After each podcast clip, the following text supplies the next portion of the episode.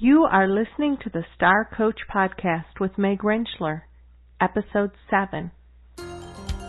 Welcome to Star Coaches, the show for professional coaches that brings you coaching strategies, tools, and resources. Whatever your focus or niche, take a front seat weekly as industry leaders, decision makers, and innovators share their wisdom and expertise on the ins and outs of successful coaching. Now join your host, Meg Rentschler, as she connects you with your star coaching potential. Hello and welcome to the Star Coach Show. This is your host, Meg Rentschler. So glad to have you with us. If this is your first time to the show, welcome. I hope you enjoy the strategies, tools, and resources that the show offers for professional coaches. Be sure to go back and, and listen to some of the shows that have preceded this show and uh, get a fullness of, of what is, is offered. If you're an ongoing listener, welcome back and thanks for being part of the show. Uh, I hope that you have gotten tools and strategies that you're able to apply to your practice as a coach as well. Right off the bat, I want to apologize that my voice is a bit froggy.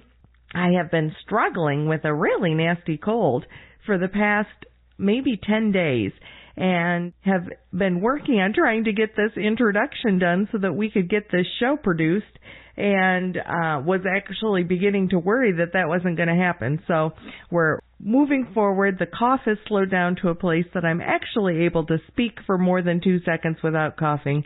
So apologize for the frog, but it's well worth it for being able to introduce our great guest on today's show. I invited Shari Barth to share her expertise and strategy in working with companies and getting our word out there of, of what we do as professional coaches. Shari is the founder and president of Optimal Training Solutions, which is a service offered to organizations that provides them training, consulting, coaching, keynote speakers, project management for what they need to be productive in companies. Shari works with about 950 keynote speakers, coaches, consultants, different talent to bring services to companies that are needing different kinds of services. She brokers solutions for those companies and uh, has been doing this for well over 10 years. Shari has over 20 years experience in working with talent management and working in companies to help them make their people extend into their own greatness. It seemed important that Shari be able to share her expertise with each of you in what are the benefits of kind of writing down what your skills are, what you're able to bring, just the the concepts of writing out a proposal and what that looks like and what that does for your value proposition. Shari's also able to share with us different trends of coaching and different pricing that stretches across the nation because her network is across the United States. So she has a great deal of insight and expertise to share with us. We also both happen to be alumni from the University of Michigan, so that's always fun to meet somebody who went to the same school that you did. I am really excited to share what Shari has to enlighten all of us. And so let's go ahead and go to our interview with Shari Barth. It's great to be here.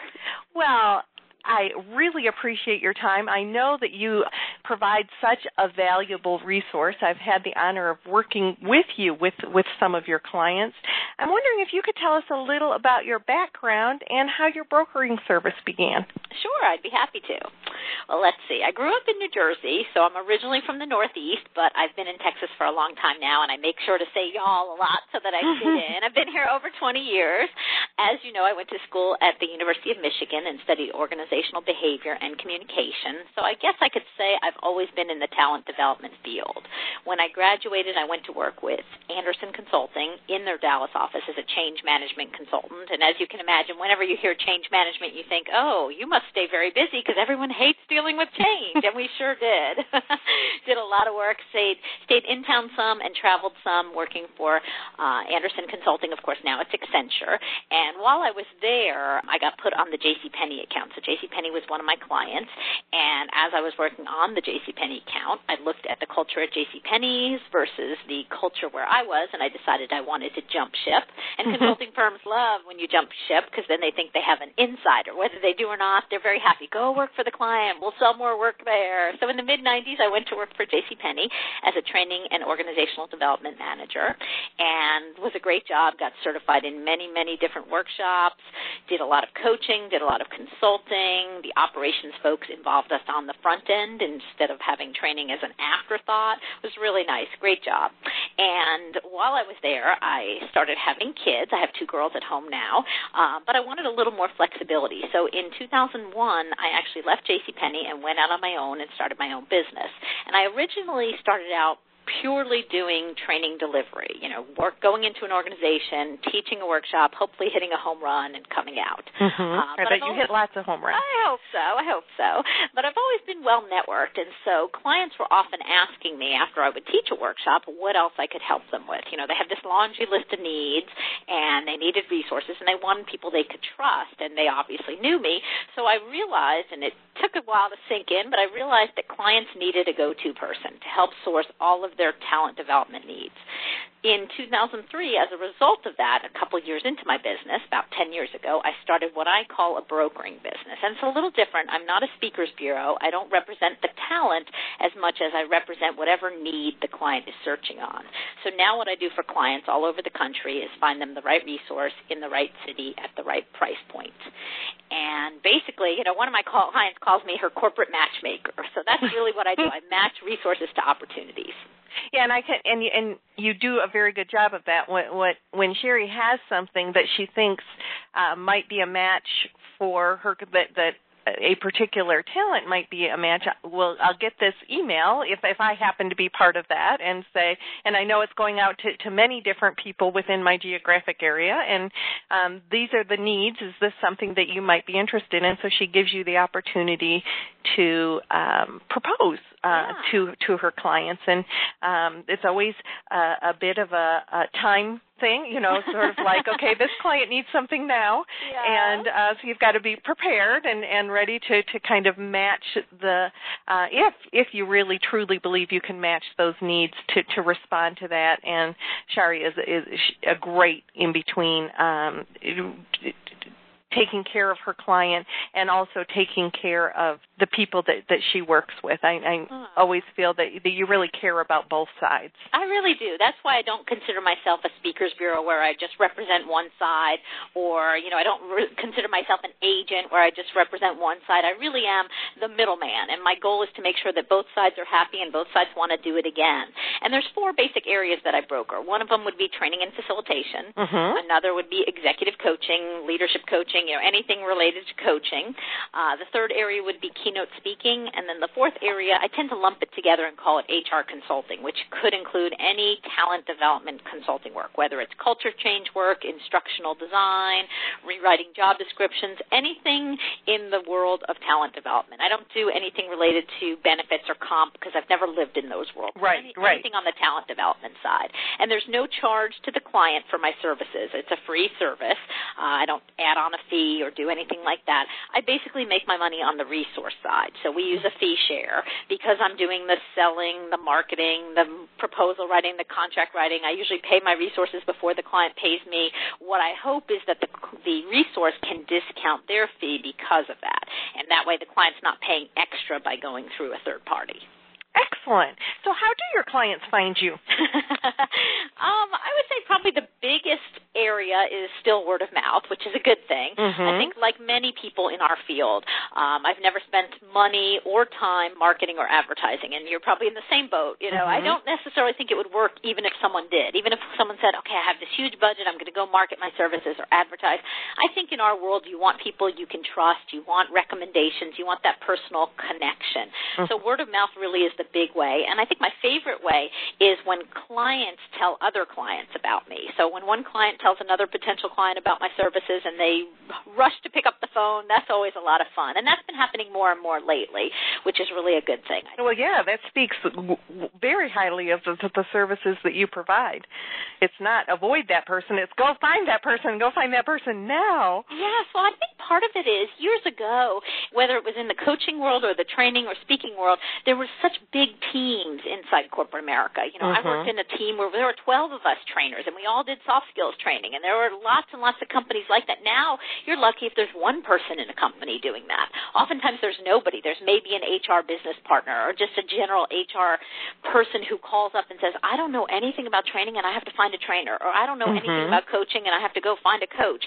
So I think part of why clients are telling other clients about it and why clients find this so appealing is nobody has time or money. You know, if I'm a client person and someone asks me to go find a coach, I could spend hours and hours and hours and by the end of the week I still have zero proposals in my hand. Mm-hmm. This way they call, they talk to me for maybe 10 minutes, I do a quick needs assessment and then I go off and hopefully do my magic. I have some clients that don't even call or talk to me. We do everything through email. That's that's really neat. That also speaks to to the way of the world right now, doesn't it? Definitely, Yes. definitely. so so you have speakers and coaches i can imagine um well and and trainers i ca- i could see that our audience might be interested in all that you know how do you find the people that you ch- trust to put in your network Yeah, I do spend a lot of time networking. Breakfasts, coffees, lunches. Unfortunately, my belly can't always afford it, but I do a lot of those. It's funny, I don't even drink coffee, but I go to at least three coffee meetings a week. My kids laugh at me when they I say I'm going to a coffee meeting. They're like, "But mom, you don't even You drink, don't drink coffee." um, but I really like the one-on-one networking best. I find for me that works great. You know, if it's if it's a local resource, I like to sit down face to face, spend some time getting to know them. I prefer that personally to the big meetings where everyone's holding their glass of wine and their portfolio and shaking a million hands and getting Mhm. business cards. With the resources on a national basis, I tend to do things over the phone, so at least get a chance to meet them, if not through Skype or FaceTime, at least over the phone so they get a feel for who they are. I also use sites like the ICF database. I love whenever I'm, especially in a new city, because I do this all over the country, and most of my clients want coaches who are local to them. Um, so I use the ICF database to see who's in a new city. I also occasionally use the National Speakers Association. Even if I'm looking for a coach, sometimes coaches also are speakers, so the NSA website and database is a great place to find talent as well. And of course, I use word of mouth. You know, top well that's how coaches. shari and i met was through uh, another coach who That's said right. you two should probably meet one another and and i've been so grateful to her since then Yeah, yeah. I mean, I think about, you know, if there's a coach I love or a person I love and have worked with before and hire and I enjoy partnering with them, they're always my first stop. You know, if they don't fit the need, then I oftentimes ask them to suggest others that they know, trust, and respect. Excellent. And that obviously has been successful for you as you're approaching uh, 1,000 in, in your network. So you're you're doing a fine job with that. yeah, it's funny. Sometimes people say, "How do you find the resources?" I said, "Well, really, honestly, hi- finding the clients is probably harder than finding the resources, as we all know, right?" Right. I'm sure people are thrilled to hear about you. So you've spent all these years linking coaches with clients. Have you noticed any different trends or motivations for seeking a coach? And then, as you've talked about the fact that you do that nationally, I guess I'll layer a question for you here and say, you know, in the different geographic areas, how does that impact the trends? Oh, good question. Yeah. I think the win-win mentality is always going to be key. Whenever I'm hiring a coach, I want to make sure that they have that same win-win mentality. I want coaches who work, who would rather work than sit on the couch, you know, people who like doing what they do. Uh, coaches who are trustworthy, flexible, expert in their area, and they enjoy helping others. And I think that will never change. You know, that's always going to be when you need a coach or any kind of resource, that's what you look for. Uh, but as far as what's changed over the years or what's different in different markets, I think coaching is definitely gaining in popularity. Every year I sell more and more coaching.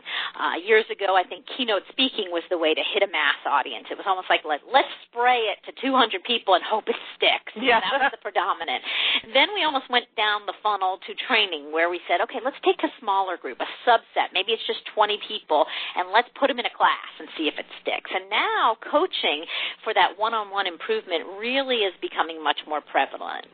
And I think different cities do and use it more efficiently, effectively, or often. You know, I would say the East Coast is probably the place, specifically the Northeast, where coaching is uh, used most frequently. The West Coast probably second place. I think the Midwest seems to lag behind the two coasts coasts in terms yeah yeah in, in terms of hiring coaches and paying coaches.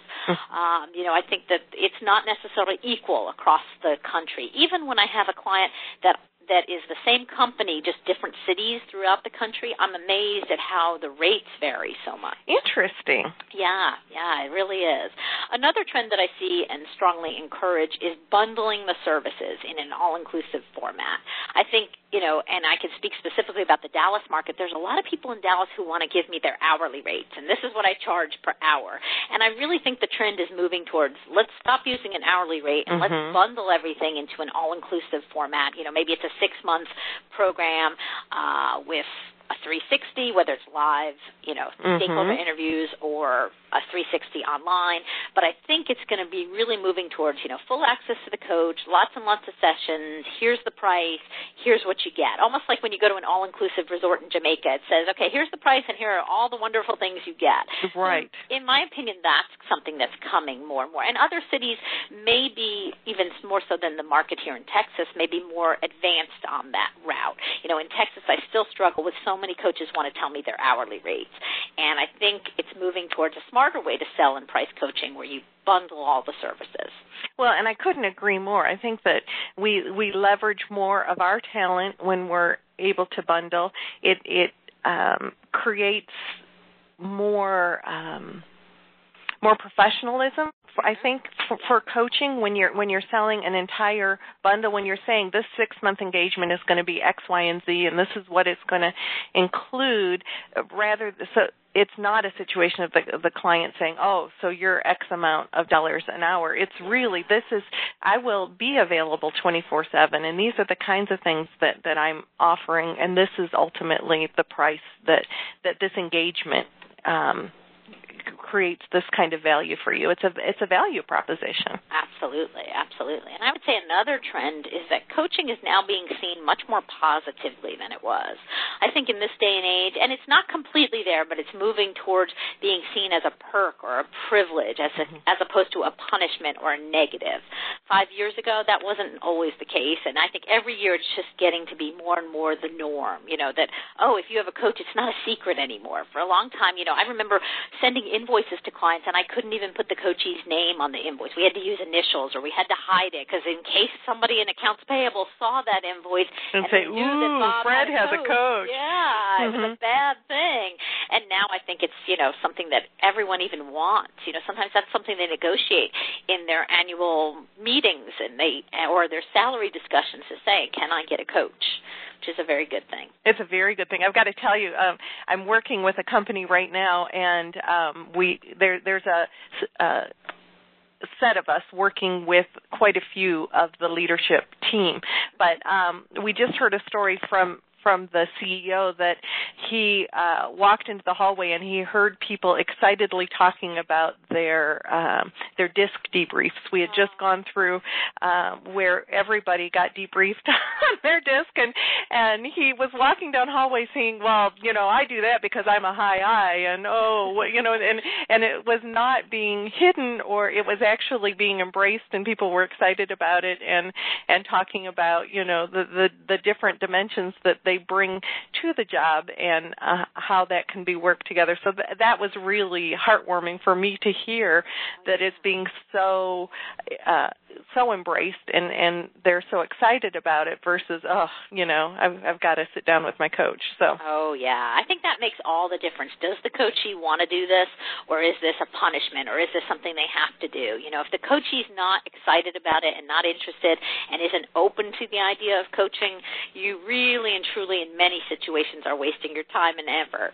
I couldn't agree more. Exactly so you talked a little bit about some of the, the elements that you look for in the coaches that you work with that drive and motivation and willingness to kind of think out of the box and, and get creative with, with what they offer. Anything else that you look for that indicate a successful coach to you? Oh, that's a good question. I think in general when I when you when you think about the most successful coaches out there, the ones who have really been doing this a while and have figured out the formula for success, I think one of the things I see across the country is that the most successful coaches have found a way to balance their need to help the coachee with the need to run a successful business. Because a lot of times, you know, people just want to help, help, help, and they end up giving away the store, mm-hmm. or they want to run the business so tightly that they don't offer anything else on top of it. And I think in general, the coaches often, if they can find that fine line, you know, where they can do what they need to, when they need to, and be comfortable and flexible and give what they need, then they really can succeed. Yeah, and that that just strikes me so often. Isn't it about balance?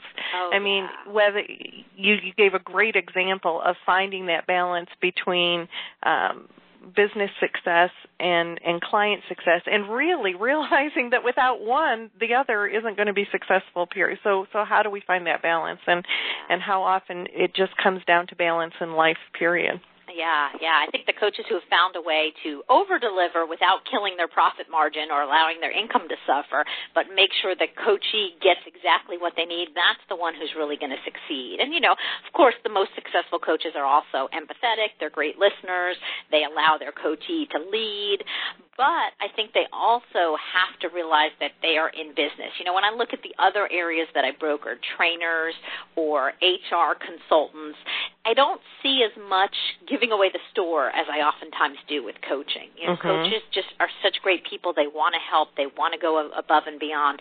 But I think especially the ones who work for their own businesses really have to balance that. Oh, I couldn't agree agree more. And um there is something. I mean, it's kind of nice and heartwarming to hear that that oh, we as as a as a, a community of coaches might want to give and give yeah. but um but the other side of that is what you give away and just give away um there's that line once again that balance between you you give to receive but the other side of that is when when you just give do people value value what they don't have to invest in as well. Good point. So, um, you know, for years I was a, a therapist and found that interestingly, those clients that I took on pro bono um, because I really believed that they they needed or they might have been in a in a place of crisis or ended up ultimately not across the board because I never want to be all inclusive in everything, but um, many times those that were given completely free services were more likely to no show or um, come late or, or not come as invested in the service.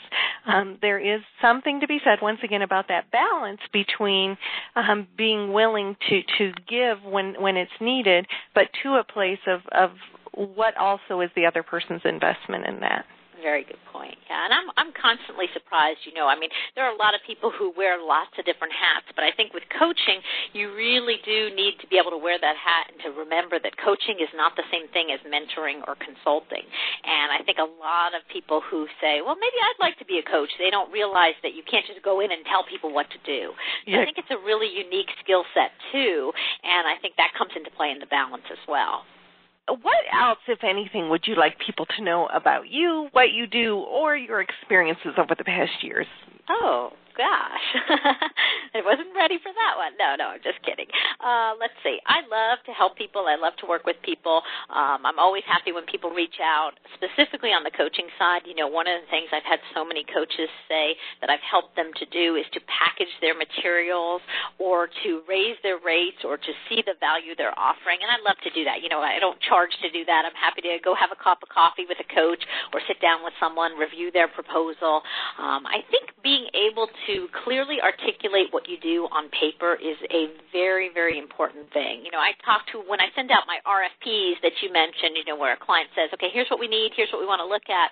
I do have some coaches who say, well, I've been doing this so long, I don't do proposals or I don't like to write proposals or I'm, mm-hmm. you know, way past that. And I don't know that you'd ever want to say anyone is way past it or that it's not a good thing. I think it helps both sides. It helps the organization understand what the coach does mm-hmm. and what the coach offers, but it also helps the coach to be able to articulate exactly what they do. And so many times people have said, just going through the RFP process with me, whether they were the ones selected for the gig or not, mm-hmm. really helped them become better at understanding what they do and how they package it and how they sell it. So I think it's a good experiment for people to go through, whether it's with me or on their own, just to figure out and put it to paper, okay, what am I offering and what are the benefits we're going to get here? Um, so I always encourage people to think about doing that exercise. Exactly. I think that when I work with new coaches through through my mentoring program, one of the key messages is clarity. You know, and and what you're talking about is going going through that exercise, getting really clear about what you offer, how you're going to help the client get where they need to get. Um, what uh, one of my favorite sayings is, you know, confused minds don't buy. so, um, in, until you really create clarity for the person who's reaching out for help, um, it's unlikely that they're going to match with you. Mhm. I think you're right. Well, Shari, thank you so much for because you have you're just a wealth of information and um and a delightful person regardless. So so I would um, ask if people want to learn more about your services and kind of who you are, whether it be training or uh, coaching or or speaking. How how would they reach you? Oh, goodness. Well, the easiest way is probably to call or drop me an email. I'm very responsive and love hearing from people. Uh, my office phone number, I'll give that to you if you'd like, is 972. So 972 517 0044. My website is Optimal Training Solutions. And my personal email address, that way you can always find me, is, and it's just a Verizon personal account. I don't work for Verizon. If I did, it'd be Verizon.com. This is just a Verizon.net account. It's Shari, S H A R I, dot Barth, B as in boy, A R T H, at Verizon dot net. Excellent.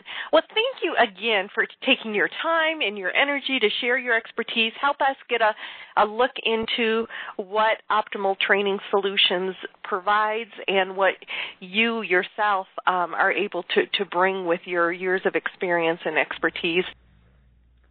Each and every week, I am so grateful and my heart just warms at the amount of information that our guests are willing to share to help us grow and learn and they generously share their expertise and that was certainly the case with Shari Barth today. If you'd like to know more about Shari or Optimal Training Solutions or the show, visit starcoachshow.com check out our resources, check out all of our shows, and be sure to enroll for the free book giveaway. We've had our first giveaway. We're on our second now. You just enter in the contact page your name, your email, and giveaway in the comment section, and you'll be in the ongoing book giveaway. Also, let me know what's helpful to you. What do you find to be most valuable? When you share your feedback with me about certain guests, I share that information with them and they're loving to hear that as well. So once again, thanks for joining. Take this information and run with it. And until next week, this is your host, Meg Rentschler, wishing you the very best for your coaching success.